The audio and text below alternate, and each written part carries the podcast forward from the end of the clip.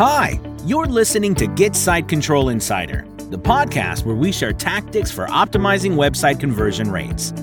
In this episode, we'll cover eight tips to turn website pop ups into conversion boosters.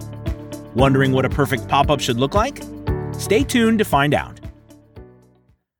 Love them or hate them, pop ups work wonders, but that's only if you use them right.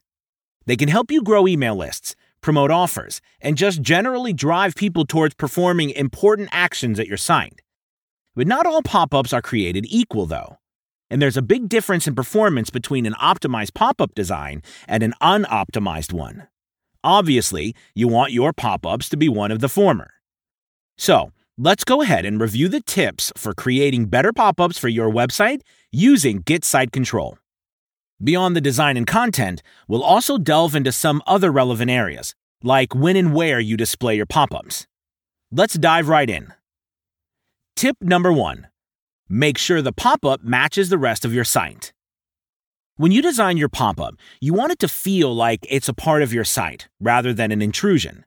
To achieve that, make sure to match the style, colors, and typography of the rest of your site.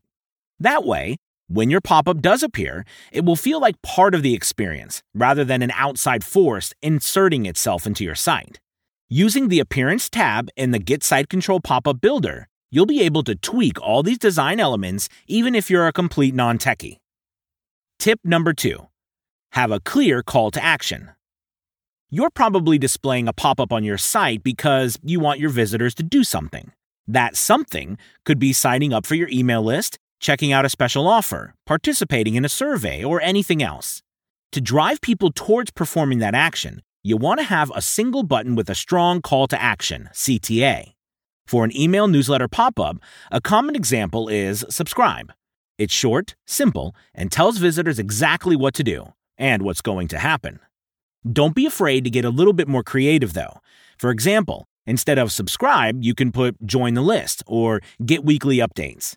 And if you're using pop ups to drive traffic to a sale on your website, something like get discount is more enticing than visit sale because in the end, everyone wants a discount, right? Tip number three use contrasting colors for your call to action button. A compelling CTA isn't just about the text, it's also about grabbing your visitor's attention in other ways, namely, color. You want to use a color that contrasts with the rest of your pop up to specifically draw visitors' eyeballs right to the button that you want them to click. Want to go the extra mile? Pick a color that would draw attention while still matching the rest of the site theme. This way, you'll make the pop up look even more coherent. Tip number four experiment with different formats. When you hear the word pop up, the first thing that comes to mind is probably one of those modal pop ups that appear and take over your screen until you click a button. While full screen and modal pop ups are a thing, you shouldn't be afraid to experiment with less intrusive methods. For example, you can try floating bars or slide ins to still drive action without requiring a modal interaction. Tip number five use microcopy to allay fears. Microcopy is a small, unobtrusive piece of text near your CTA button that allays the fears some people might have of interacting with your pop up. For example, if you have an email lead generation pop up, a natural fear that most people will have is I don't want to get spam emails.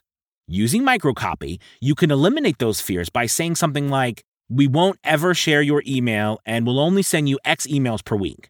That way, people know exactly what they're getting into. Tip number six remember about mobile audience and treat it differently. Nowadays, web traffic is split about 50 50 between desktop and mobile visitors. When you're designing pop ups, though, it's easy to forget about that and just focus on the desktop experience of your pop ups. Use the Mobile View tab when you create a pop up to adjust its appearance for smaller screens and make sure your mobile visitors have a great experience too.